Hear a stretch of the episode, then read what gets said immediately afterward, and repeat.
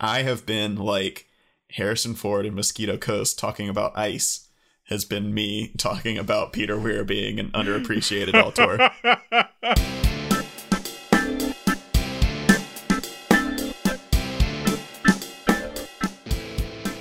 Hi, and welcome to episode of Cinenation. My name is Brandon Sparks. And I'm Thomas Horton. And here on Cinenation, we discuss film genres and the tropes and stories within them. But for the month of March, we are doing something a little different by focusing on the filmography of a director. And this is part two of our director series on Australian film director Peter Weir.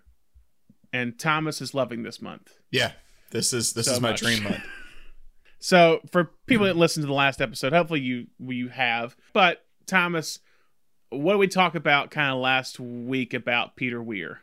Yeah, so we talked about his rise as one of the forefront directors of the Australian New Wave movement, which was a, a movement of directors who were getting government funding to kind of bring back the Australian film industry. And we are particularly kind of stood out as we discussed, especially with Picnic at Hanging Rock, which became kind of a fast favorite within the art world. And uh, we're going to see today as he kind of turned that into American success. But a lot of what we talked about last week were how not just Weir's Weir's own themes in his films, which usually relate to like being an outsider or feeling out of place, but how that related to a lot of the major themes of the Australian New Wave movement, which were about a lot of them about what it meant to be Australians of European descent living in uh, this country that had recently been taken from its indigenous people. And so, uh, so this this has been an interesting month so far for me because I've been like learning a lot. It's been interesting because we've done these director episodes where it's like everything's kind of compact, and it's been kind of refreshing to watch like a few movies each week of a director. So I guess my the next question is like, what have we what have we learned so far? What have you learned so far when doing this kind of I guess exercise with Weir? Yeah, I think it it helps you f- like like we were just talking about. It helps to kind of note all these themes that we've been talking about. They can be pretty easily lost if you, uh, you know, if you just watch one here or there.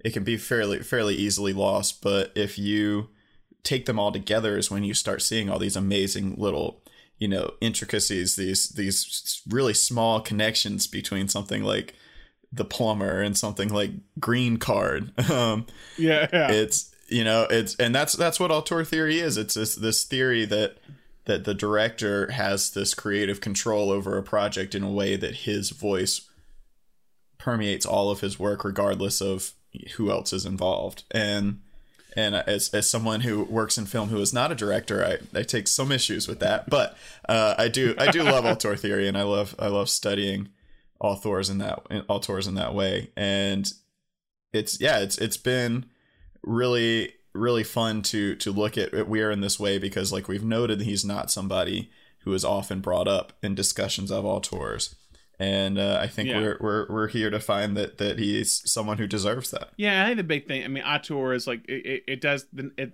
the term gets tossed around a lot. I guess the big thing is the is there a consistent voice throughout all of the works. Um, and I think as we found out before, but as we continue to find out with Weir, is that there is a consistent voice present throughout all of the films. Like I remember, what was what did we watch? I think it was I watched one movie. I think it was with You're Living Dangerously. Uh, for this episode where I think I watched people like kind of arm in arm walking in a specific shot at one point, and then weirdly that shot kind of reappears the beginning of Witness when you're seeing the Amish settlers walk arm in arm like through the field at one point. There's kind of repeating repeating shots, and maybe I'm just putting like putting myself into that, but um, that is very apparent in some of his films. Um, but today we're for these next few episodes. Last week was kind of our big kind of chunk of movies, but for these next few episodes, we're gonna be doing three movies for each episode. So today we're gonna be talking about The Year Living Dangerously from 1982, uh, Witness from 1985, and The Mosquito Coast from 1986. Um, Year Living Year of Living Dangerously, I believe, is streaming on Hoopla, but it's also streaming on Watch TCM. Apparently, Mhm. found that out. That's Yep. how I watched it. Um, uh, Witness, where'd you uh, Witness? Says it was on Hulu and and Epix or Epix, but it was not on either of them. Yeah, I think I just watched my own personal copy of Witness. Yeah, I, I watched my personal copy of Witness and Mosquito Coast, but you can rent them online as well. Mhm. But we're going to be talking about all three of those films today, uh, and kind of the surround the the the uh, time period of when they were made. So last episode we finished off where Peter Weir had directed Gallipoli, starring Mel Gibson, and it was kind of the first. It was the first big Peter Weir movie out of Australia that was in terms of like a large canvas, basically. Um, and it was kind of almost like a David Lean esque m- uh, movie, like a Lawrence of Arabia in terms of scale. mm-hmm. So he does that movie and he goes into the year of living dangerously also starring mel gibson so thomas what is the year of living dangerously about Living Dan- the year of Living Dangerously is based on a based on a novel again. Uh, Weir works very well in adaptations.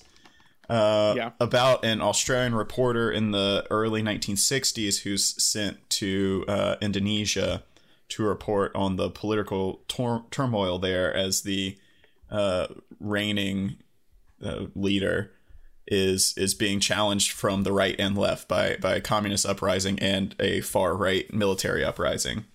And uh, Guy is played by Mel Gibson. He's he's sent in to take over for this the former Australian uh, correspondent there, and is very lost. He doesn't have the contacts. He doesn't have the the friends that you would need to really get the stories that you need there. And uh, and he meets Billy Kwan, who is a Australian uh, Chinese uh, photographer slash videographer uh, who's kind of freelance, and he takes Guy under his wing. He kind of sees Guy as this very epic potential kind of romantic hero that he can mold.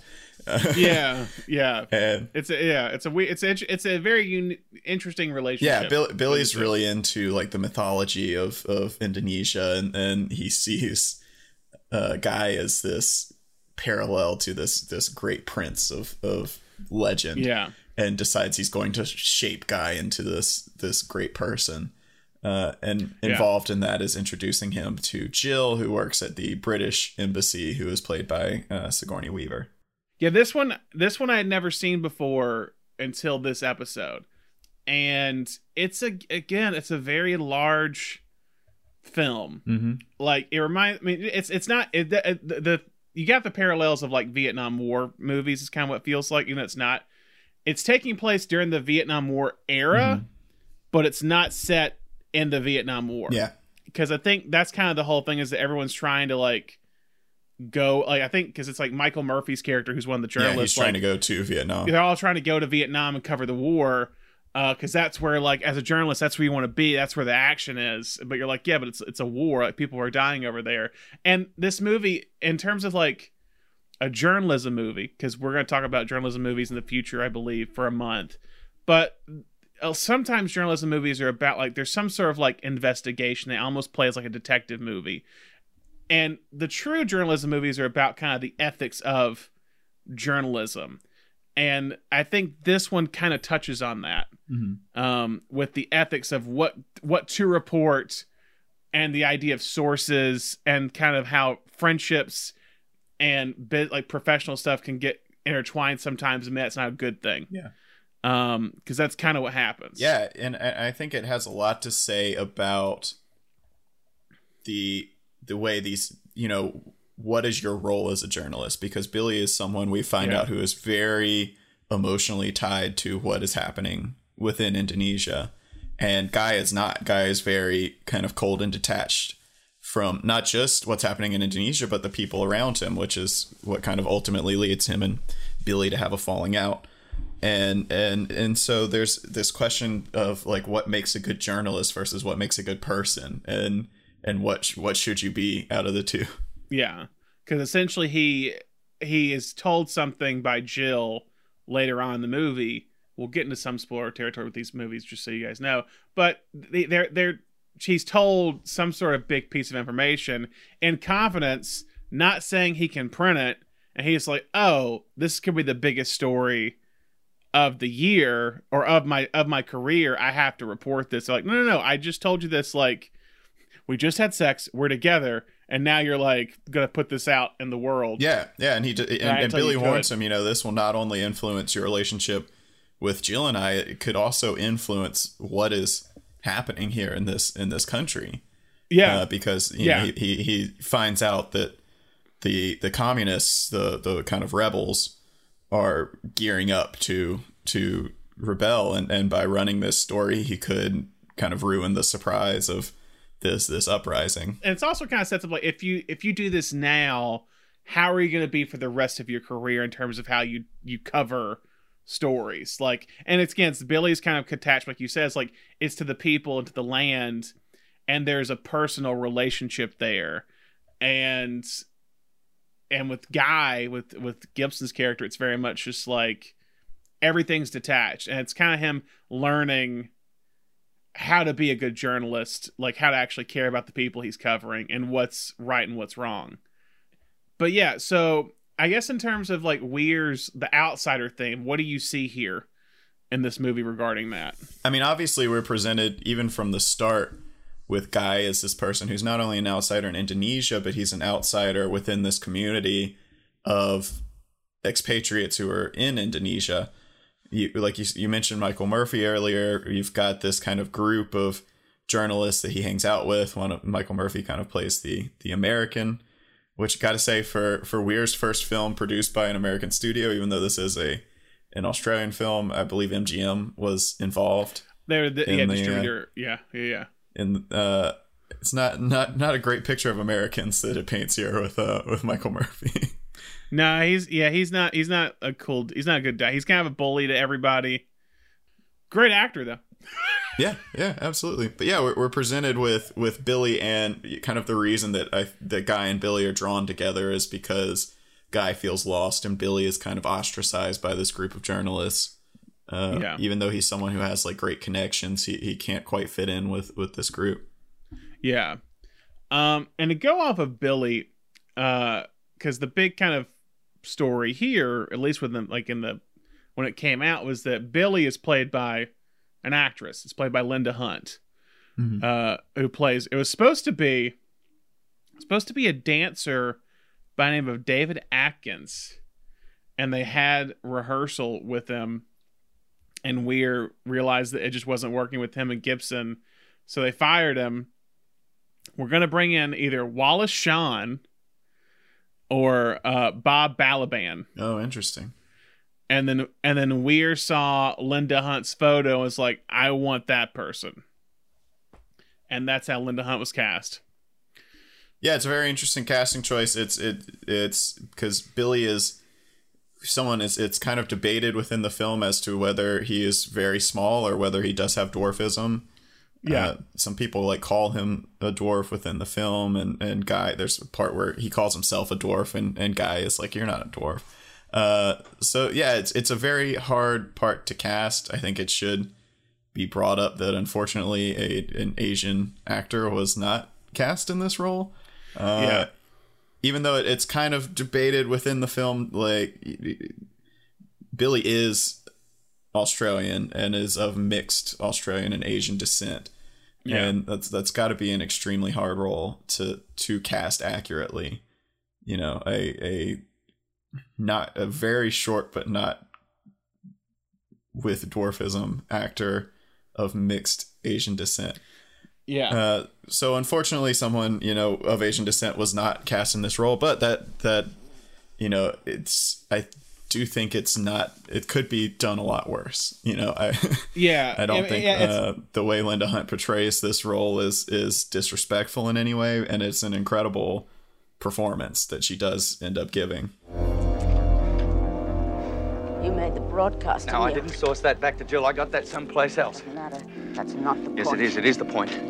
When this thing breaks, it could change the whole political shape of Southeast Asia. And how far are my loyalties to Jill supposed to go? I would have given up the world for her. You won't even give up one story. It's not just a story. Damn it! It's it's the bloody story. Now, can't you understand that?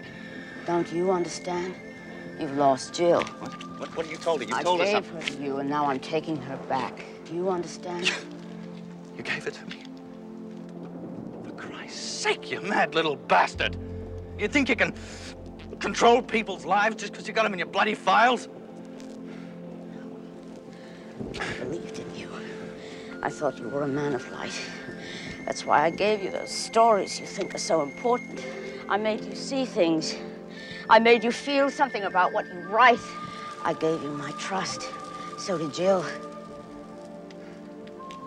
I created you. So yeah, and I want to talk about that because so Ebert, I want to bring up Roger Ebert a little bit because Ebert's a big fan, was a big fan of Peter Weir.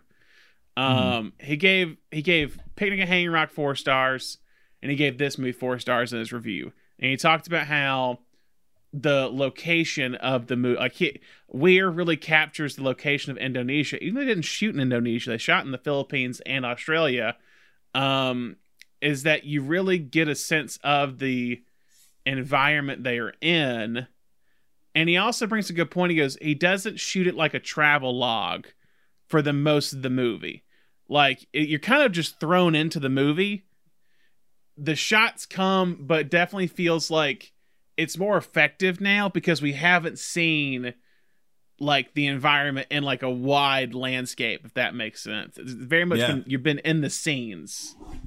Yeah, and I think I think what I really like about this movie, like that as well, as it doesn't fall into these kind of cliches of this, you know, this white person in another country during a big political upheaval that has like like all this pull over Yeah. what's going on there. Yeah. It's it's this movie is consistently about like how everything that's going on around them is so much bigger than them and these people like don't even realize it even though they're there like they're there covering it they're the reporters it I, I love there's a scene when when he and michael murphy get drunk in this bar and are just kind of being assholes and you can tell everyone there has just had it with them until eventually this this guy like pulls a gun on him and is like get Yeah. out Yeah. right now and and you're just like everything that's going on around these people is so much more important than they realize Yeah. and and so that's what I, I I kind of really enjoy about this movie is is it, it doesn't fall into that like oh this guy came to Indonesia and now he's he's involved in like the revolution and he's involved on this side and that side it's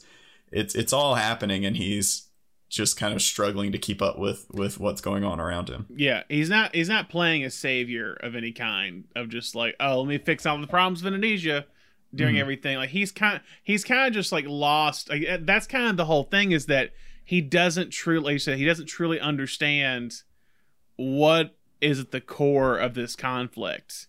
Like you have like he kind of talks to the people that, work for him work with him uh at the radio uh as radio job um and the and and he's kind i mean it's this movie reminds me a little bit of good morning vietnam in a way Hmm. um it's not as comedic in any way but it deals with the same thing of, of kind of a, a radio personality because he's a radio journalist um and kind of how in the similar thing with Robin Williams in Good Morning Vietnam, he's kind of also unaware of like the at like the the environment he's in, even though he's in it.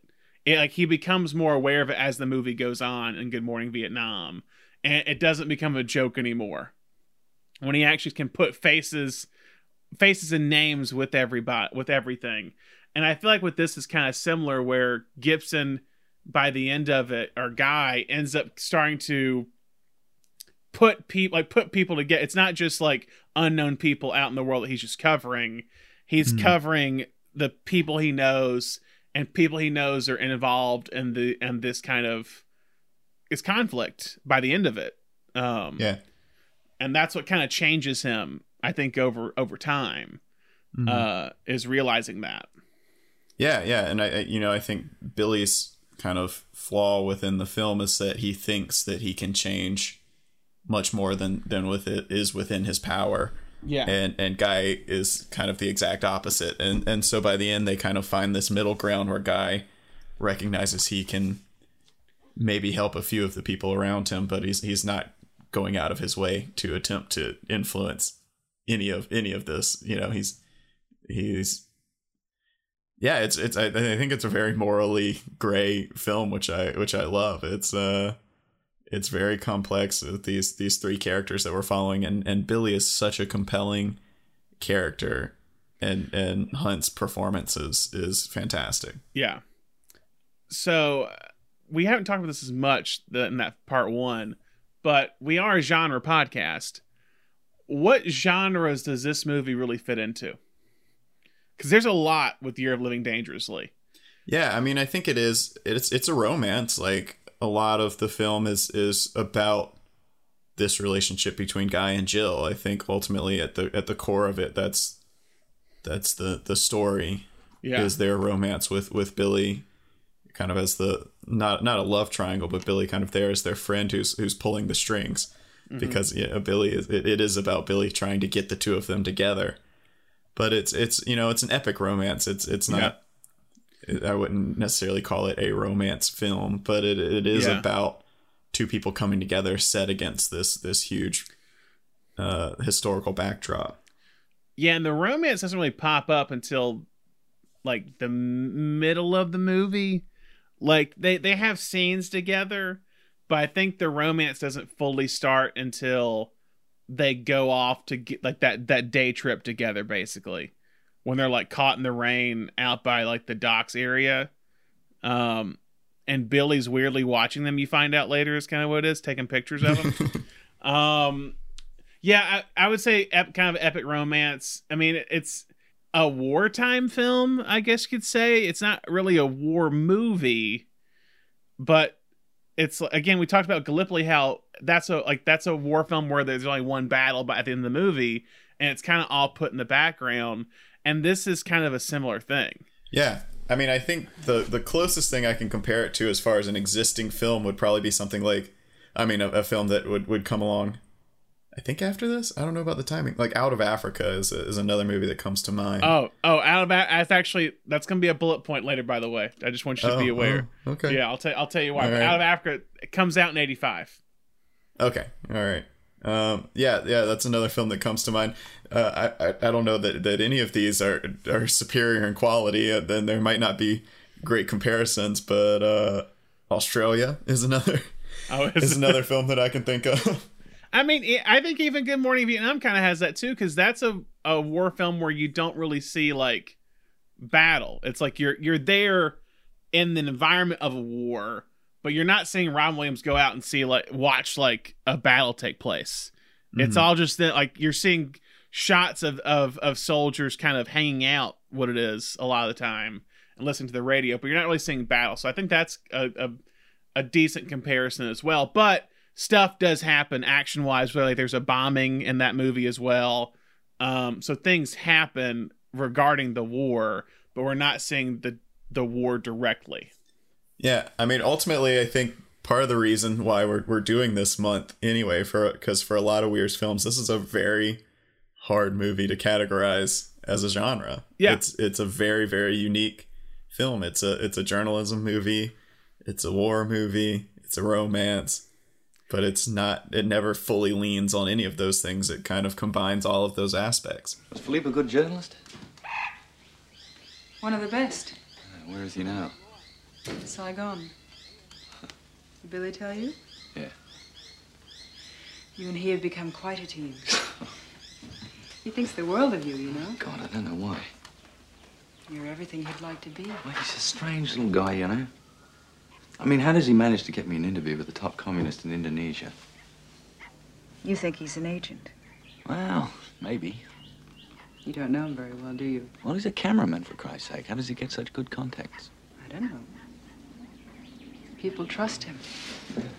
He breezes into every embassy reception, whether he's invited or not. And no one can get up the courage to ask him to leave. He's keeping a file on me. Why does he do that if he's not an agent? He Keeps files on a lot of people. Yeah, what kind of people? People he cares about. Has he told you about Ibu? Who's that? A woman he's adopted from the Kampong. Billy's got a woman. More than that. That's not his kid, is it? No. He gives them food and money, that's all. This movie comes out in A2. It at the AACTA, which is the Australian equivalent of the Academy Awards. It gets 1, 2, 3, 4, 5, 6, 7, 8, 9, 10, 11 nominations. Only wins one, though. And that's Linda Hunt for Best Supporting Actress. Hmm. But even though it is an Australian movie, as we've said, it Weir definitely feels like he's pushing beyond the Australian New Wave movement at this point. Like Yeah, this there's- feels there's like an American. Two Australian characters in it, and everyone else is is from other countries. Yeah. And the other part, I guess, too, and maybe because we're putting this on later, is that you have Sigourney Weaver and Mel Gibson, and they become big American stars within a, like the Mhm. next few years. Um. So, and she's already American. She's already done Alien at this point, so she's already on the rise up. So, like, it feels like an American cast in a way Yeah. that's set amongst the Indonesian world. It's probably the movie that really breaks him out in terms of like studio wise. And it's definitely the film that breaks Gibson out in America, I feel. Because Yeah. at this point, he's kind of shown love him or hate him. Uh, nowadays, I understand. But he, at this point, he's shown he can do the Mad Max movies, but he can also do the dramas like Gallipoli and this movie. And within like a few years, it's is Lethal Weapon. What year is Lethal Weapon? Eighty six. 86 yeah 87 um Eighty-seven. Yeah. so that's that's five years later um yeah, I read the uh, the New York Times review for for this film said something along the lines of like if this doesn't cement Gibson as a Hollywood star, I don't know what will. Like we we've seen Mad Max, now we know he's a he's a dramatic actor as well. and can play a romantic lead as well. Uh so like you're seeing all different kind of facets of his of his uh persona. Um and yeah it just does it you, you, you don't if he doesn't break out here what does break him out? Um and with Weir it's kind of the same thing. So Linda Hunt ends up being nominated for an Oscar for best supporting actress or best supporting actress as Billy. And so his next film actually he starts prepping for a movie called The Mosquito Coast which he's going to do Mm. later, which feels like an interesting follow up to Year Living Dangerously. Yeah. It's almost more in line with the like traveling aspect, different like it, it's it's it's very humid. Both very- both, both very hu- humid yeah. films. yeah. So, but instead, it's the funding for the Mosquito Coast falls apart, and he had been offered this kind of cop movie, like this cop thriller. Uh, again, it's a movie you don't really know where to place in terms of genre. Um, and so apparently it was it's and it, ends up becoming it ends up becoming Witness, and Witness is about a this Amish Amish woman and her child are going to the city, going to Philadelphia after uh, their their husband slash father has passed away in the Amish community. They're going to, I think, visit her sister, and they end up being stopped in Philadelphia because of a train delay. Well, the young boy, played by Lukas Haas of Brick fame and Christopher Nolan fame, um, he sees a murder take place in the bathroom of the the train station in Philadelphia, and they bec- he becomes a witness in this murder case. And Harrison Ford is the police officer, the detective, who is the is running the case. And as they're kind of trying to find out who the the young kid saw, uh, they begin to realize that it was a cop that killed this man, and Lukas Haas saw a cop do it. And now Harrison Ford realized there's corruption within his uh, kind of uh, precinct, and then realizes that it goes up a little bit higher. And Ford, as a way to protect himself and the kid, and Kelly McGillis, who plays the uh, Rachel, the Amish woman, they all have to go back into hiding in the Amish community and get away from the crooked cops. Mm-hmm. So again, it's it's this weird like it's a thriller, it's like a cop movie and a thriller, but then it becomes something else entirely once they get to Amish country and Yeah. Pennsylvania. Yeah, it starts as this kind of detective thriller, and then the entire second act, I would say, is about learning about the the Amish world Yeah. and also this romance that blooms between uh, Book, John Book, the detective. What a great name, John Book, You're great, yeah, John Book. and and Rachel, the the Amish woman. Yeah, it's just a so apparently it was inspired by an episode of Gunsmoke. The script is what I read, the Western TV show. Um, and so it's interesting to see that. And so it was it was kind of seen. And then uh, Weir passed on it because he was doing Mosquito Coast, and they asked John John Badham, who had done Saturday Night Fever, War Games, Stakeout, Um, they asked him to do it. He said, I, "It just feels like another cop movie." Uh, and then Weir gets approached again when the backing from Mosquito Coast fail falls through, and he makes it something else. He doesn't. It's it's Yeah. not really a cop movie to me. Mm. It feels like it's it's visually. I think it's a visually it's a well told story because we actually at US when we went to film school at USC, this was weirdly a movie that was shown a couple times. Like it was shown when we first took directing because we all had to take a directing class, and then we took a visual class. They used examples from this movie, um, usually of how this is maybe too. I don't know how people care about this, but in terms of the production design of like say the the structure like the design of it. So with like in amish country everything's kind of straight lines and straight angles kind of parallel. It's very like structured in like boxes and shapes. But then when you look at like the city stuff it's all kind of crazy different colors. Uh lines are always kind of like crooked and um crossing each other. Just a very more uh erratic and chaotic setting and then when you get in the amish country the design is much more deliberate and simple hmm and so it, it was it's kind of a really interesting movie to look at in terms of just simple visual structure of a film um but off of that i want to get into this because i think these next two films we're talking about is a very big piece of kind of the weird mythology i think and that's the collaboration with harrison ford Yeah, yeah. I was going to ask you. I, I didn't know that the this project had been kicked around without Weir. Was was Ford attached to it before so Weir came it on?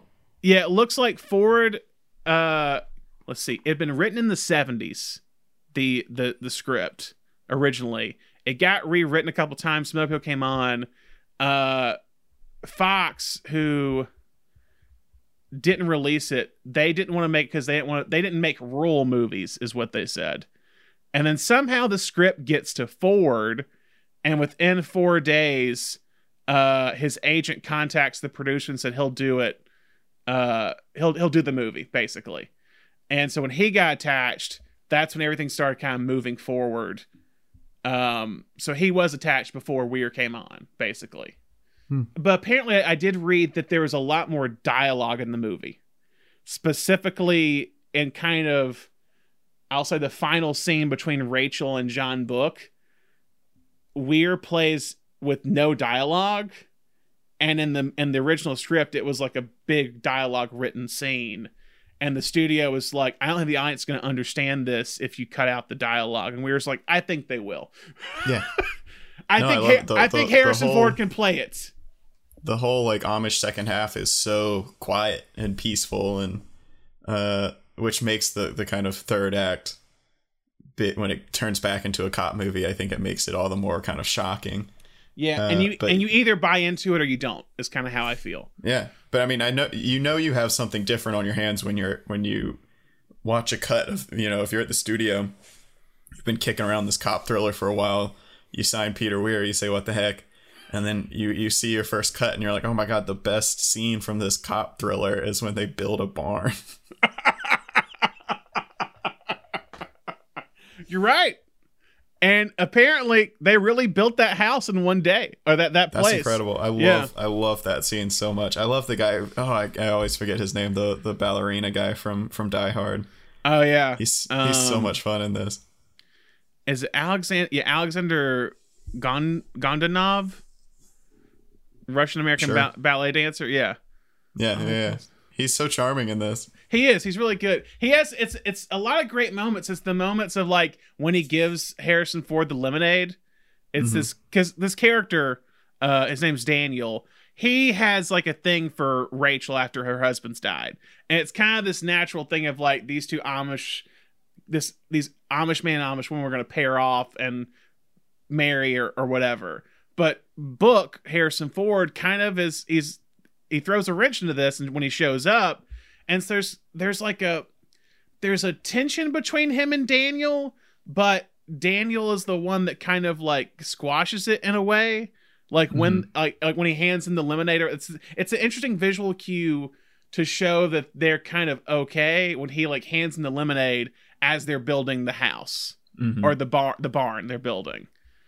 Yeah, and also weird thing too. I noticed, and I don't know if this was in the script or if this was a, a Harrison Ford thing or this is a Peter Weir thing, but the connection to John Book's character as he used to do carpentry before he was a cop. Yeah. and it's played so well. And i was like that and but because harrison ford for those who don't know before he was an actor he was a carpenter um so it's just an interesting little tidbit that, that that's in there and i don't know if it was the script weir or ford Yeah, well, and that's that you're talking about that lemonade, but I also love as they're heading into the barn raising. There's a, Mm-hmm. scene where Daniel just kind of turns to John and is like, "Rachel tells me you used to be a carpenter," and that's I, I feel like that's kind of the the bridge where he's Yeah. like, you know what, we're here for the good of the good of the community. I've come to terms with it. We are romantic rivals, but we're also gonna be we're also gonna be friends. and there's also and going off that with him and it's a little bit spoiler for those that haven't seen it but i won't say the kind of context of it but the ending when john book's kind of driving away hmm. and daniel's walking it's a weird because it's, it's you don't know that. you don't know what happens there like he did he got he gives a tip of the hat Does little? I love that. I Yeah. love he does his little like tips the hat brim. tips tips the hat but ford stops but i think daniel keeps walking and doesn't like acknowledge him. It's a because it's played so wide you kind of can't tell. And you don't know if he says like hey have a good one and just keeps walking. He just it just shows him like continuously walking and ford stops. And the car just kind of like stays there like oh i guess he's not going to talk to me and then leaves. There's parts of this movie that and this is something that no one other than Weir could have done with this film and and this goes back to kind of the we talked about the dreamlike quality he brings to Picnic at Hanging Rock there's parts of this movie that are so peaceful and yeah yeah and I mean it's it's obviously done on purpose but it's it's executed so well it's like wow that actually seems kind of pleasant to Yeah. go be be Amish for a little while especially bit. for Book who uh, Patti LuPone with her horrible haircut as as his sister earlier in the in Oh. the film. Um, That is Patti LuPone.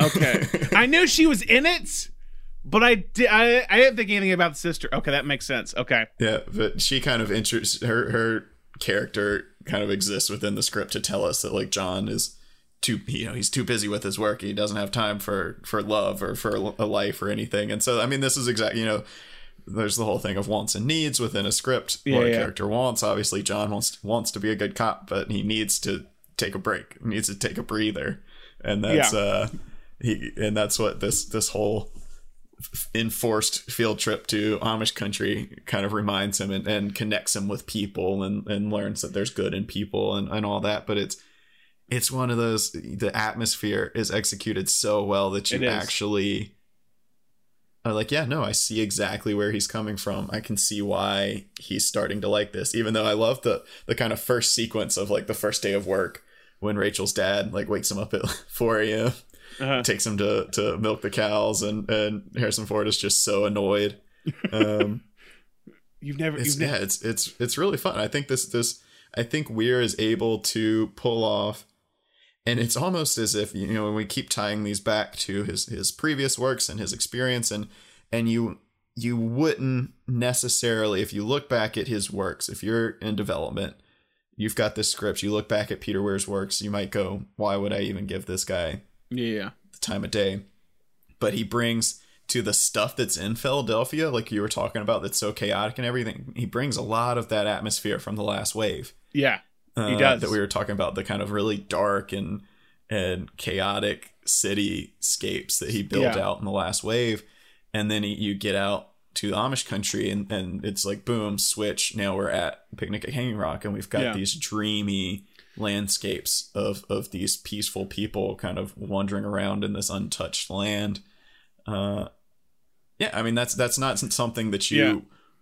That's not something that I think anyone would have expected him to be able to bring, but once he does bring it, you're like, oh, this makes sense that that he was able to tap into that. Yeah, it's because I wonder, like, if this movie just takes place in Philadelphia, I don't think Weir does the movie. Hmm. Like, I I think I think he needed that.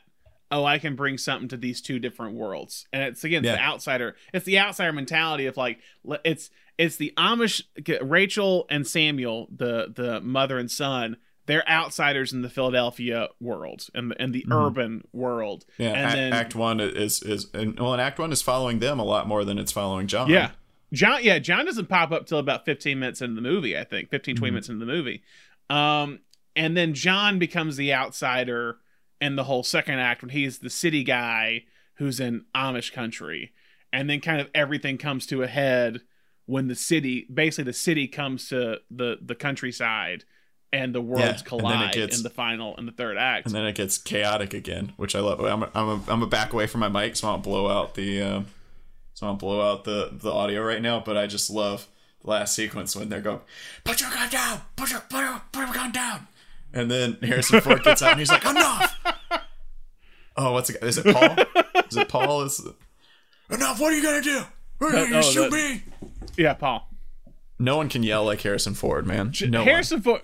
Harrison Ford. Yeah, yeah, I love the line too when it's like, and I, I might misquote it, but when when the Amish are in the in the kind of the the nearby small town, um, and these people start bullying uh, uh Daniel and the other Amish people, and um Eli, who's riding with John, goes, "Don't do it. It's not our way." Because basically, John's about to give him go like talk like basically threaten these guys and john and harrison ford goes well it's my way or whatever and then gets up and then basically beats up these dudes You're making a big mistake. and he goes and then daniel's like he's he's my cousin from from uh ohio. And they go well i don't know how they do things in ohio but we don't do this thing here. Where we're beating up Those people because it was like the small town people yeah Amish, yeah, they're just like you're ruining our tourist people's uh, uh, our tourist uh, experience here in town, like because they just see the Amish as like this attraction, is what it is. Hmm. And Harrison Ford just beats the crap out of this dude. Because he's Yeah, make, love- this one guy's making fun of the Amish people. Harrison Ford's wheelhouse, if you go back and look through his great performances, Harrison Ford's wheelhouse is when he is really skeptical of something. You know, he's he's being a skeptic.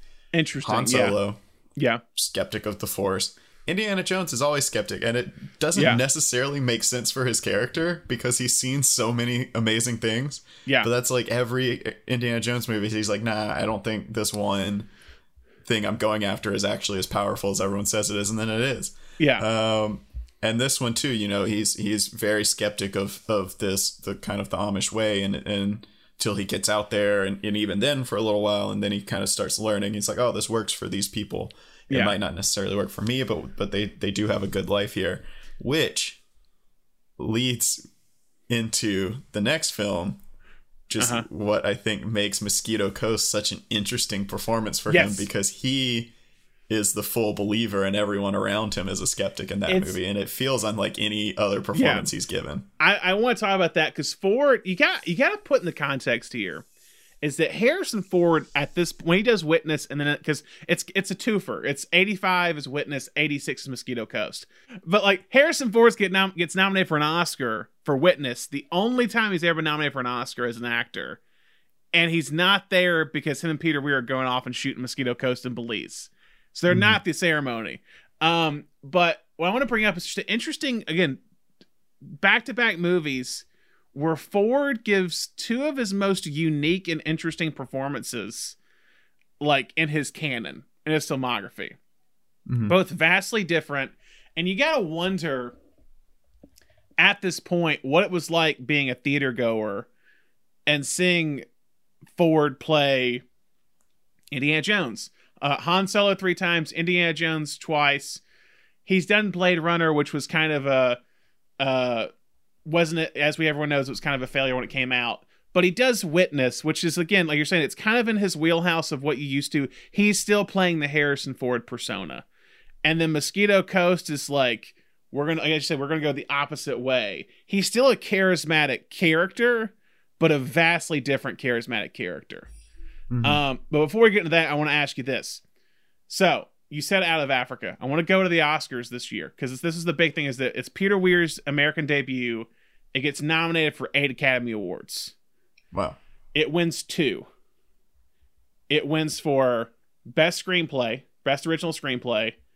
And it really i didn't even realize that Yeah, it it uh, it beats out. Well, okay, this is debatable. It beats well, it beats out Purple Rose of Cairo, The Official Story, Brazil, and Back to the Future. I'd probably pick Back to the Future. It, I know it's kind of like it may because just the it's the blockbuster, it's the big film. Well, I think as May, if you're talking about it has a better script in terms of I don't know. I got to read both of them. What would you pick? Back, Witness or Back to the Future? I mean, I, I, I I'm a little biased here, but I might go I might go Witness. See, I, I think I, I, I, think I back Witness. in terms of nominations, I feel like I gotta- have to go Back to the Future. I just feel like I have to do it. I mean, it's the quintessential time travel. movie. Anyway, that's the, we're not. It's not a Zemeckis episode. Uh, we're on Peter Weir. So it wins for best original screenplay and it wins for best editing, I believe, Oh, okay. uh, by Thom Noble. Yes, it does. Okay, but I want to get to the best picture category. Best picture and best director. Best director, uh, Peter Weir for Witness, Akira Kurosawa for Ran, Wow. John Huston for Prizzi's Honor, Hector Bama, Bam, Bamako, I apologize for butchering that name, Kiss of the Spider Woman, Oh, okay, that was this year. Okay. or Sydney Pollack out of Africa. I go Weir, 100%. Okay. And then next follow up, or there's two more follow ups. Jon Voight, Runaway Train, Jack Nicholson, Prizzi's Honor, James Garner, Murphy's Romance, Harrison Ford, Witness, or William Hurt, Kiss the Spider Woman. I haven't actually seen Kiss the Spider Woman. See, that's I, haven't know- either, so that's why I I, know can't. of it, but um, and Hurt Hurt was on a hot streak as we've discussed previously. Mm-hmm. So I don't know. That's one I have to watch and, and debate. But best picture, Witness, Prizzi's Honor, Kiss the Spider Woman, The Color Purple, which by the way was nominated 11 times this year and lost all of them, and then the other nominee and winner, Out of Africa. What do you go with? Um, I mean, honestly, looking back, maybe Color Purple, but I'd like to I think so, too. Witness. yeah, I, yeah, I, I want to rewatch Color Purple, but I also think it might be Color Purple. Think about this: Danny Glover in Witness and Color Purple in the same year. Hmm. So there's that. Think about Um, this: Would we have Lethal Weapon without Peter Weir? I don't know. That's a great Bringing question. Mel Gibson over to America, giving us some Danny Glover. Danny Glover is a cop, not a great cop, kind of a crooked cop. When can we leave this city? I'm trying to get this over with as quick as I can, then you can go. Good. But Samuel's probably going to have to come back and testify. I'm sorry. No, you're not so glad. I'm glad. Because now you have a witness. Yeah, now I got a witness. I just don't like my son spending all his time with a man who carries a gun and goes around whacking people. Whacking? Whacking? So Weir and uh, Ford miss the Oscars because they're off in Belize shooting the Mosquito Coast. So Thomas, what is the Mosquito Coast about? So the Mosquito Coast, once again, based on a novel from Paul Theroux, right? Yes. that's yep. his name. Justin Theroux's uncle, Yes, correct. uh, which ties into the upcoming Apple Plus Mosquito Coast television series. which he, well, yeah, which Justin Theroux adapted and is starring yeah. in. Um, and then this this adaptation was written by Paul Schrader of Taxi Driver fame and uh, and Last Temptation, uh, which is a personal favorite of mine. But um, it's about a man. He's an inventor. He kind of lives outside of small town America. I don't even know if they say where it is, but it's very 80s suburban. Yeah, it's shot in Georgia. Shot in Rome, Georgia, Oh, yeah? actually. I found out. Rome, Georgia. Yeah. and he's he's got a family and they live in this kind of shack on the outside of town. He's an inventor, but he doesn't make much money off of his inventions. Can't really pay the rent. They might be evicted soon.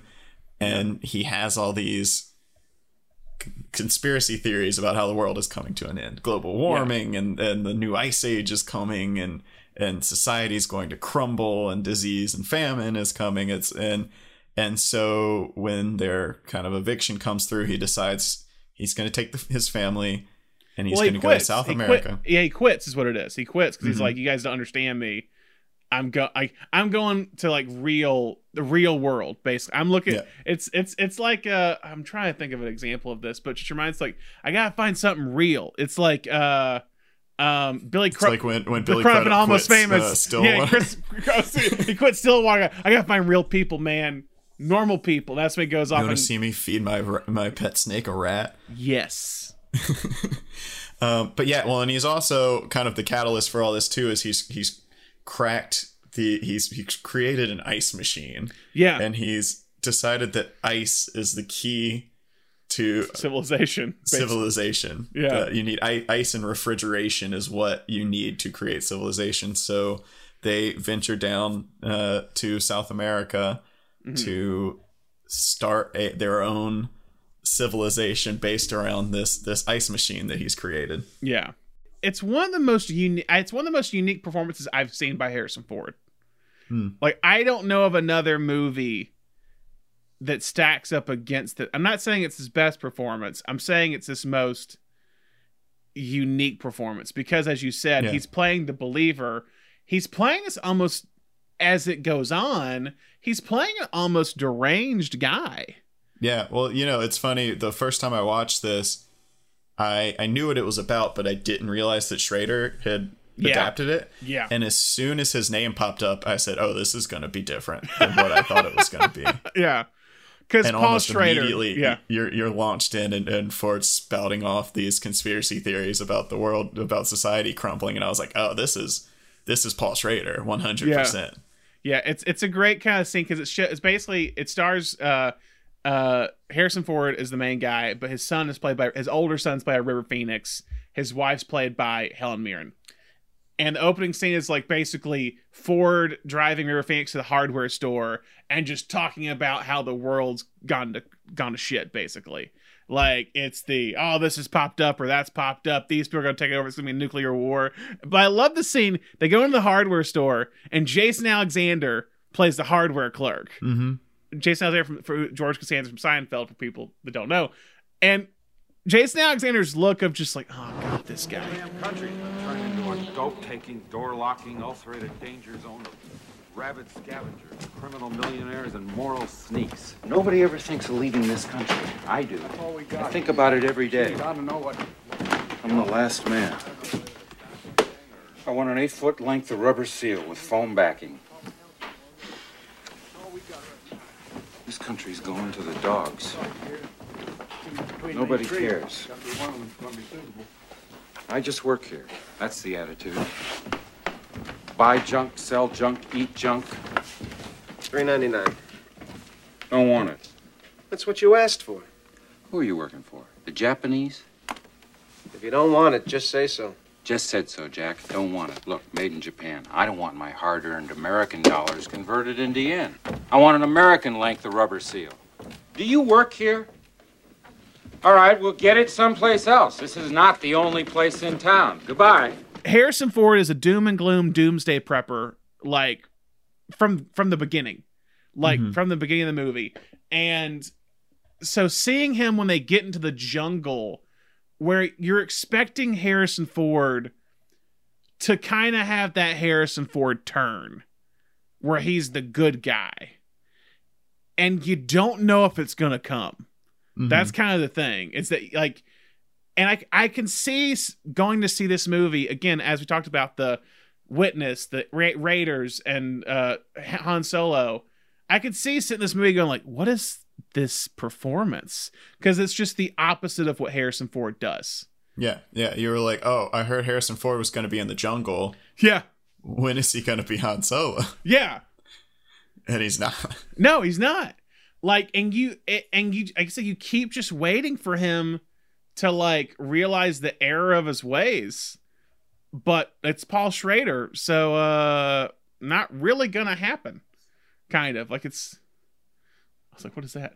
Um, but like, like a scene that I think is just so dark, but I think is masterfully directed by Weir and perfectly played by Ford is when the soldiers come into the there because basically Ford and his and his family have built up this like little town little village in the middle of the jungle like they've they've brought civilization into this area and after they've done this they Harrison Ford goes to this like other tribe that's apparently never seen a white man before to bring them ice because he's he wants to be like worshipped in a way. And like, hey, appreciative for the ice I'm bringing you.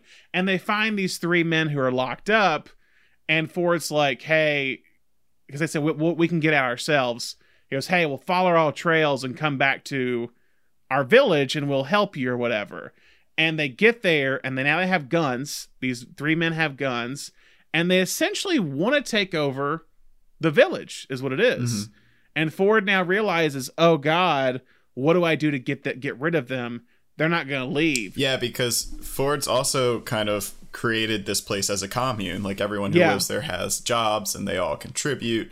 And Yeah. these guys have no interest in contributing whatsoever. They want everyone else to to kind of wait on them. It reminds me, and it's not in any way, shape, or form this thing, but it reminded me of 2001: A Space Odyssey at the beginning when the apes get the bone, and they turn the bone into a weapon.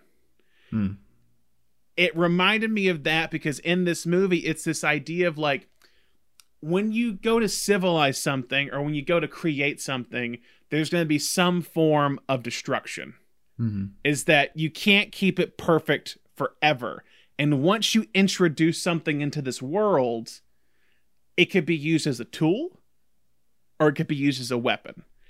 And in this moment, when these guys come, now I have guns and they're wanting to rule this village. Not said directly because I think they they speak in a different language, but Ford now turns his tool to build ice into a weapon because he puts them in there like, hey, you're, you'll be sleeping here tonight. And now it becomes we're going to lock them in this basically like cooler, lock them in, turn it on, and have them freeze to death. Now we're using this tool as a weapon. And because of that, we've turned this civilized. We're tur- civilization does not mean perfection. It's he's searching for a utopia that's not there, and he essentially blows it up, figuratively and literally, when he uh, essentially kills these three men. Yeah. Spoiler alert for that. Um, but it's a very dark moment, and that's when you kind of realize this is not like I mean you see it before like early on, but this is when you know Harrison Ford's not playing your, your typical Harrison Ford role. Is when he's going to go to these depths to protect his obs- obs- obsession, basically.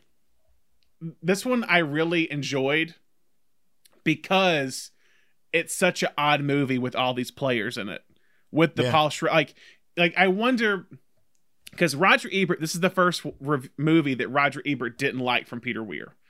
It's funny kind of reading Roger Ebert's reviews of Peter Weir because it's always like four stars, four stars. Watch this guy, watch this guy. Mosquito Coast is like, you know, he made some great movies before this, but this one, he's like, it's, it, but he kind of pinpoints. He goes, it's masterfully directed by Weir, and it's perfectly played by Ford, but it's the script that doesn't fully worked work with these two ingredients. Yeah, it's a very very dark script, um, which you, you can't expect anything less from Paul Schrader. Yeah, this is one within the the whole au- auteur theory of we're. This is one of those things, and and and Schrader has always been this way. I feel like a, it's very rare that a that a writer's voice is so strong that it kind of defies any director that he works with. But I think Schrader is that way. Yeah. And so I think this becomes a Schrader film for better or for worse. And and Weir Weir shoots it wonderfully and and Harrison Ford's doing playing the script for sure, but it it Yeah. becomes this kind of twisted dark Paul Schrader film, which I I, I love Paul Schrader as this twisted dark voice. Um but yeah, it, it it and so you know you do see these things like we've talked about that this this dreamlike quality of of Weir's work is kind of twisted into a nightmare here, and I think Yeah. it's the only of it's the only of his films that that happens. And and I'm not saying all his films are happy; they don't all have happy endings, but this is the only one where it does feel like his his powers are being used for evil almost. A weird way, Um, yeah, yeah. it's an extremely cynical film and that part i think is most surprising when you come to it because we're like we talked about with gallipoli this is a heart-wrenching anti-war film about the brutality of war but weir chooses to focus on the the joy and the innocence of these men before they are destroyed by war. And and so he's someone who who always finds this kind of dreamlike once again, but always kind of finds this like fantastical Yeah. energy within everything. And wonder i think wonder is is is a big word. And and there's there's there's parts of it within the in the when the script allows the the characters to be joyful you know when they're first building the camp and the the i- they create the ice it and it really seems like this commune's going to work it does start feeling like a lot more weird it, you know you get you get sequences almost like the barn raising Yeah. in uh witness And then Schrader comes in and it's like, hold up. Yeah. Guess what, guys? Ice melts, and and you know who lives in the in the jungle? Bandits. Yeah. Well, no, it's the same where like everyone's excited uh about it and then it because River Phoenix is kind of narrating the movie, not as much as he probably should. It's kind of like hit or miss with the narration, but he's narrating it like talking about his parents and talking about his dad, played by Harrison Ford, and it's like everyone was excited about the ice, and then it cuts to a Ford who's watching in disgust. There's this joyous moment amongst the people, and the only thing Ford can think of, Ford's character, is just, oh, they're using me. They're using me like everyone else. They're not appreciative that I gave them this. Fat Boy looked like a miracle to the local Zambus. And a kind of ice market was established, everything for free. But father was restless. It was all too easy now, and everyone was taking his ice for granted. Then Francis told him about an Indian tribe, a half a day's march into the mountains. People who had never seen missionaries or anyone else, and they had certainly never seen ice. These were the pure people he had talked of in Hatfield. Friendly savages who would see his ice as a jewel and be amazed.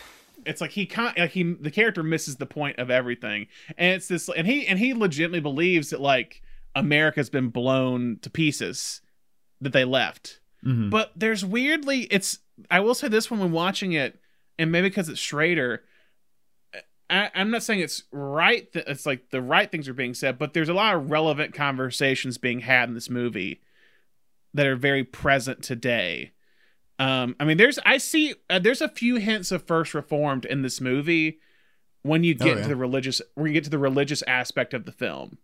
Yeah, 'Cause there's a yeah, side well, yeah, because we didn't, we yeah, didn't even preacher. really bring that up. Yeah, Andre. Gregory plays this missionary that they're kind of on the boat to this place together, and um, Harrison Ford looks upon him with such disdain that almost this disdain almost turns into hatred as as the film goes on, and it becomes toxic almost. And and Schrader's. Schrader's someone who has a very interesting relationship, much like Scorsese. I think that's part of the Yeah. reason they work so well together. Is Schrader is someone who has a very interesting relationship with Christianity, uh, to to a point of obsession.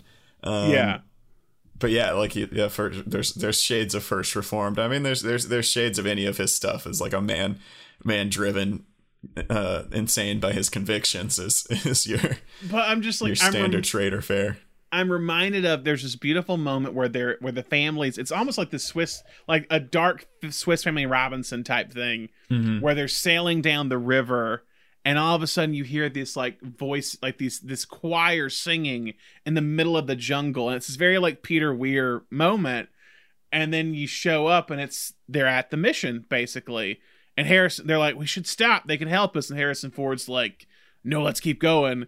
And then when he hears Andre Gregory's voice like turn this around. Like let's go. Like Mhm. he's like it's like he wants to like go after this guy even though literally 5 seconds before he had no interest in stopping and dealing with these people. But once he found out it was this dude he's like I'm to show him I'm to show him what I mean. And but it's this again talk about relevant moment talk about just the first reformed aspect is that they show up and they go into the church and they hear Andre Gregory's voice preaching to the uh the um the people the congregation there and they walk in and it's a video screen it's a video screen it's a projector and they're projecting a film of him preaching and in modern day society I feel it's almost more relevant today than it Hmm. was then because of I mean now it's pandemic it's a little bit different before that with these kind of like mega churches that kind of just satellite come in, churches. the satellite churches it's if it's feels well, that's why I say it feels like First Reform because that's kind of a little bit of thing of the big mega churches they have in that film. It felt very relevant more today than it might have done back then. Hmm. Yeah. Um, yeah, it's a. Um, I, I don't. It's it's not easy to prepare someone for this film, and if you're no, if you're watching, if you're watching, we are along with us. Uh, be it's gonna warned. be a hard left. It's, It's, gonna be a hard left. yeah, yeah, yeah, it's- and he, I mean, he still shoots it beautifully, and like I said, they're giving it everything they got. But it's one of those things that I think of of any because, like we said before, we are someone who who has worked with a lot of screenwriters. He does a lot of uh, story by credits. He does a lot of adaptations, and and his voice comes through in a lot of these. But he's not the primary writer for for most of his projects. And I think this is the the outlier in his works where his voice is is overshadowed by the voice of the script. Like we just talked about with Witness, he is someone who obviously that movie could have gone in a very different direction, and his voice comes through so loud and clear. It, it for for the best. I, I I really think Witness could have been awful if it oh, had it been shot been like any other It c- 80s yeah, it could have. action. It could have been a police movie. typical '80s cop movie with Harrison Ford. Like, hey, because I was talking to everybody last night. Harrison Ford made a cut um, and several like '80s like adult movies, I guess you could say. Early '90s, it's like the frantic, the presumed, the presumed innocent. Um, those movies that that had a little bit of a like following or whatever, but had never transcended in any way. Like it didn't catch on like for years to come and considered a classic. Um, but Witness, I think, is one of those where like people who've seen it love it, and I feel like it should be considered more of a classic than what it is, if that makes Mhm. sense. But with Mosquito Coast, I, well, going back to that, I've read it was the first like failure of Ford's career, box office wise. And he said later, I think in 92, okay, Mosquito Coast, it's the only film that I've done that hasn't made its money back. I'm still glad I did it. If there was a fault with the film, it was that it didn't fully embrace the language of the book by Paul Theroux.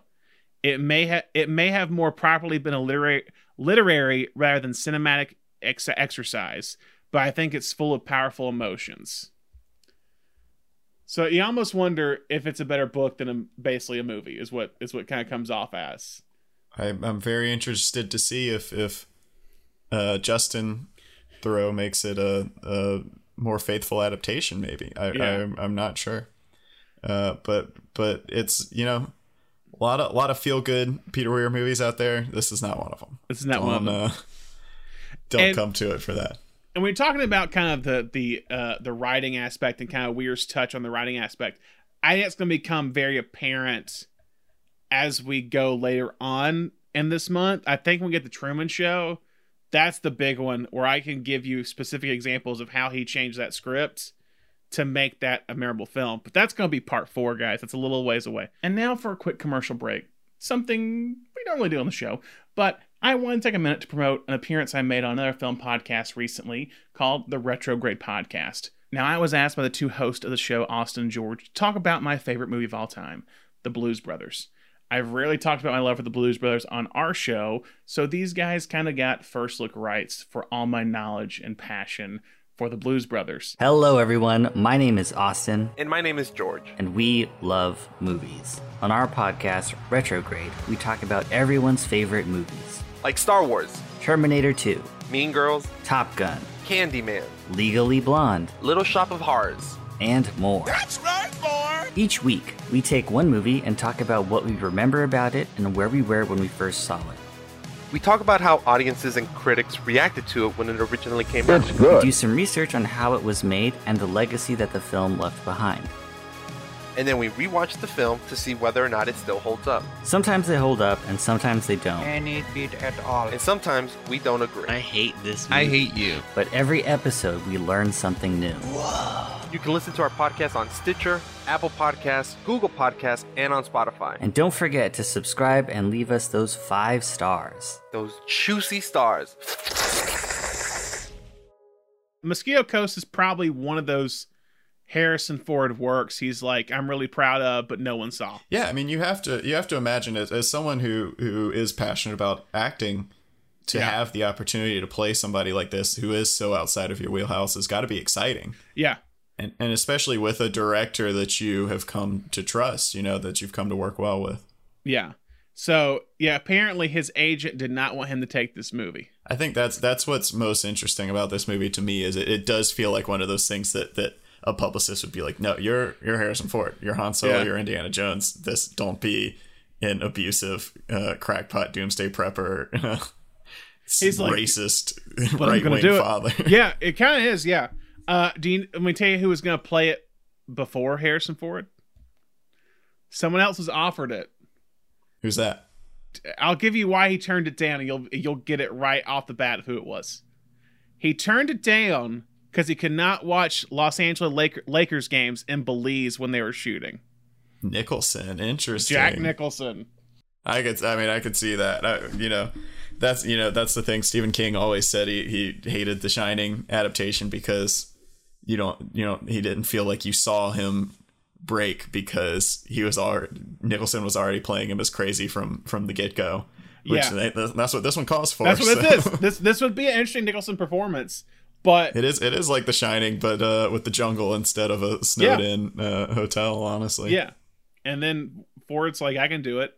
So I, I, I said, if you, if you're a big Harrison Ford fan, it's a very interesting double feature. I don't know if it's gonna be a fun one, but if you do Witness and Mosquito Coast back to back, maybe start. I don't know if you should start Mosquito Coast first because that's the more depressing one. I would start. I would start with Mosquito Coast only so you can end your day with with uh, watching Daniel do his little To the tip. tip as as book drives off into the sunset. That's fair. That's a good end of the day. Um, I'll ask you this. Not with Mosquito Coast because we're getting a remake with that with Justin Theroux. If you had to do Witness today, who do you cast? This is if I had to do Witness in the like late '90s. I think Yeah. Denzel would be fantastic. Denzel would be a fun one to do. Um, that's the first person my mind went to. I'm, I'm Uh, okay with sticking with that. I mean, would- his would his son would John David Washington be a guy for that I, nowadays? I don't know. You and I had a text Uh, discussion yeah, the other did. day. I don't think I don't think John David Washington, I, which I mean, I guess this this speaks to his ability to stand alone as a performer, but I don't think he can. I think he he fills a different type of role than Denzel filled in his in his prime. I feel like the easy choice because he's already done it before is Ryan Gosling. Yeah. Uh, if if if gun to my head, if you had if I had to pick a modern actor, I'd go Chris Pine. I knew you were going to say Chris Pine. I knew you were going to say Chris Pine. That's okay. I understand it. I get it. Give me give me Chris Pine as as Book, and give me give me Jake Gyllenhaal as Daniel, and and bring back Viggo Mortensen. Oh yeah, we haven't even talked about that. Viggo Mortensen popping up. It was his first film role in Witness. Apparently, he said that he turned down a play, turned down Shakespeare in the Park. I think Henry V, to be in Witness, and he said to if be it was, a, a, a silent. he, know he, has, he has one line I think at one point towards the end, like in that in the fighting scene or what I can't remember oh, the in the town scene when they get beat when the, when, when Ford beats up the uh Amish people. I think he he has one line I know. I heard him speak because I thought it was a silent part, and he has one line towards the end. But he did say that if it was if if it wasn't for the experience on Witness, he wouldn't have probably continued doing film acting as a career. So, if you want to thank Weir Weir for Lord of the Rings, feel free to. Well, it's all connected. It's all connected. Just wait until we get to Ethan Hawke next week for Dead Poet Society. Yes, I'm so excited. so looking at these three films, I guess what can you what can you take from this period in Weir's career, this three film period? I think the the main takeaway from from this week's episode, we we established last week how much Weir was tied in with that Australian New Wave movement of, uh, you know, what does it mean to be an Australian? And even though we live here, we've been here for generations, we are still strangers in a strange land. This is not our land, and we took it. And what does that mean? And that what what this week really shows us is that is he's sticking to it and he can translate that theme t- outside of Australia completely because that that is something that comes up in all of these movies for better or for worse you know you've got and it's actually kind of re- really interesting because there's the same kind of question is posed throughout these three films. It's like, what do you do when you when you're plopped into somewhere completely Yeah. new and you don't know the customs, you don't know anything. Um, I'd say that the Year of Living Dangerously is about letting it change you, but not getting too attached in a way. Yeah, almost. You know, he learns from Billy that you, that you can get too attached, and and you you're just one person. You don't have the ability to change at all. And then with with Witness, it changes him profoundly in a positive way. And then kind of the lesson of Mosquito Coast is you can't you can't change anything. You can't really change yourself. You can't change this Yeah. place that you've come to, and it may destroy you if you try. Yeah. And it's this you're seeking this utopia and you kind of come to find out that like you're never going to fully find it. Like that's the thing is that Mhm. like anytime you bring some sort of civilized thing into this untouched landscape, it's has the ability to be corrupted in some way. Yeah, well, and I think it's also this idea of like you don't know better. Like he Yeah. he he comes into this area with this mindset of like I am I'm from America. I'm this American. inventor. I'm I'm smarter than you. Yeah. I've got technology, and and what he ultimately finds is that a this is not a place where technology is going to help you, and b maybe you don't know. This is not your. You're not from here. You don't know this land. You know You- who are who are you to tell us how to live our Yeah. lives? You're becoming the thing you despise. Is the Mhm. end of the day is that you're the you're you've critiqued how Americans came in and took over this land and ruined it and all that, but then you go off and essentially do some of the same things. But Mhm. you think because you have a higher purpose or something, that's what changes it. Um yeah, it's it's a very unique three, but you touched on this that I want to talk about of why I think he had a much easier transition than some of the other Australian directors that he was really able to tap into and transition those Australian ideals to American ideals. Like Hmm. that's what kind of like because you'll see a few directors like uh Bruce Beresford who did like Driving Miss Daisy, which is going to come out the same year as Dead Poet Society. And it almost just I don't know who wrote it, but it almost just feels like a a cookie cutter version of like this is America or whatever or something like, of American life.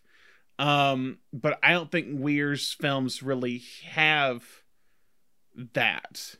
I think I think it's a very detailed, specific. He's able to pick specific stories, but still put that overarching like outsider theme into them.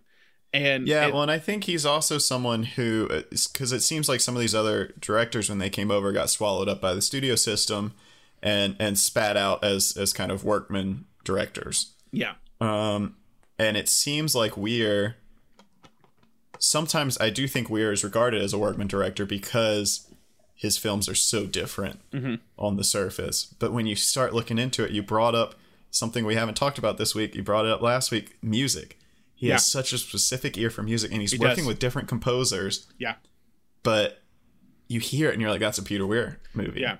It's, It's this worldly, kind of new age synthy Yeah. world music that he Yeah. likes, and he's also someone who's got a great eye for casting.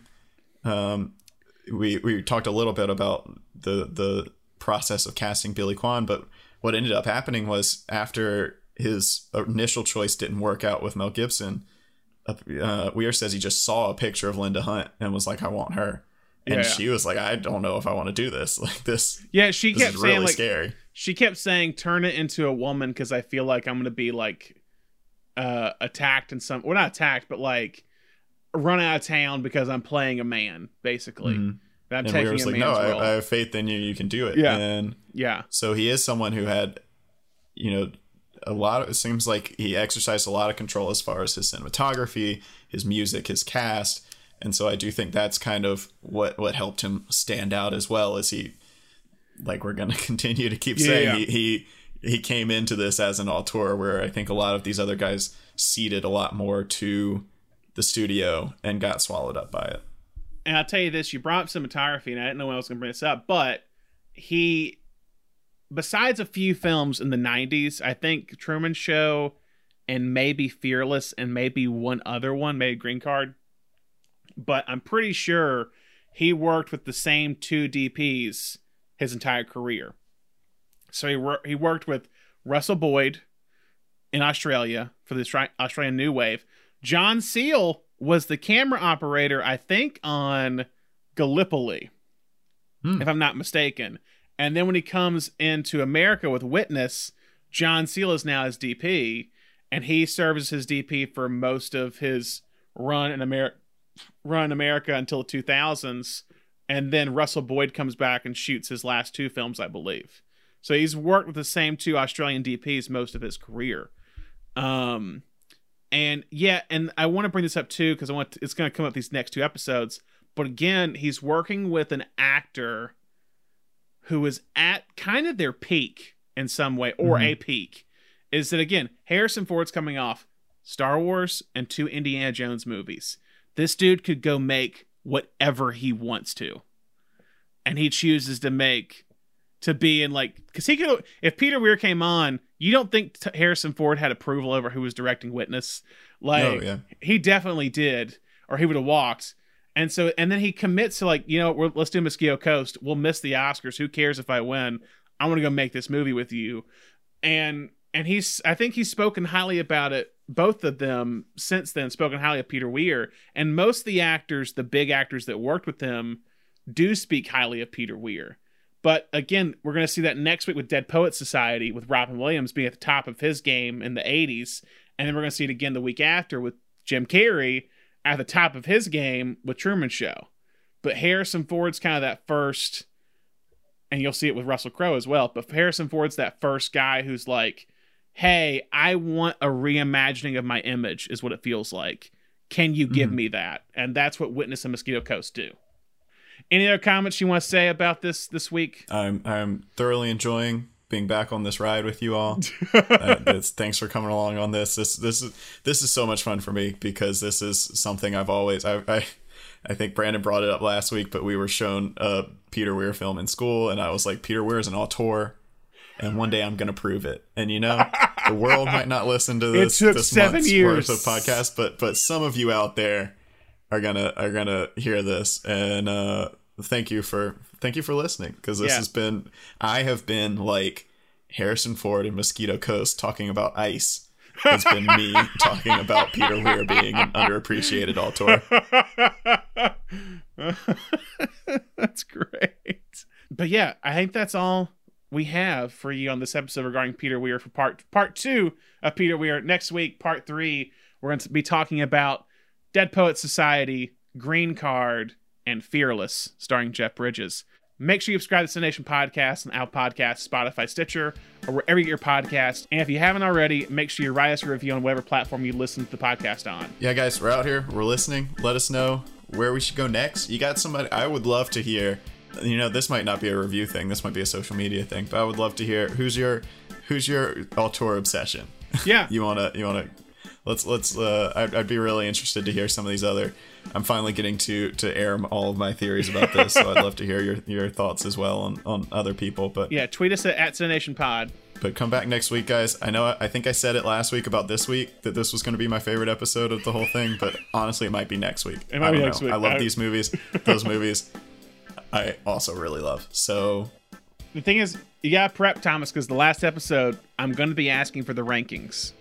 So be yeah I, I know i know it's coming i, I Yeah. i've been going over it in my head but i don't know what i'm going to do it's like you know choosing my children Yeah, but be prepared. But yeah, as Thomas said, like, yeah, reach out to us on social media. I've had a couple people reach out to me this past week who weren't as knowledgeable about Peter Weir, who are now becoming knowledgeable about Peter Weir, and like, I didn't realize he made this many movies. So that's what we're here for I hope you guys enjoy that. But yeah, if you haven't already, make sure you like us on Facebook, uh, Twitter, Instagram, and again, keep prepping for Peter Weir month.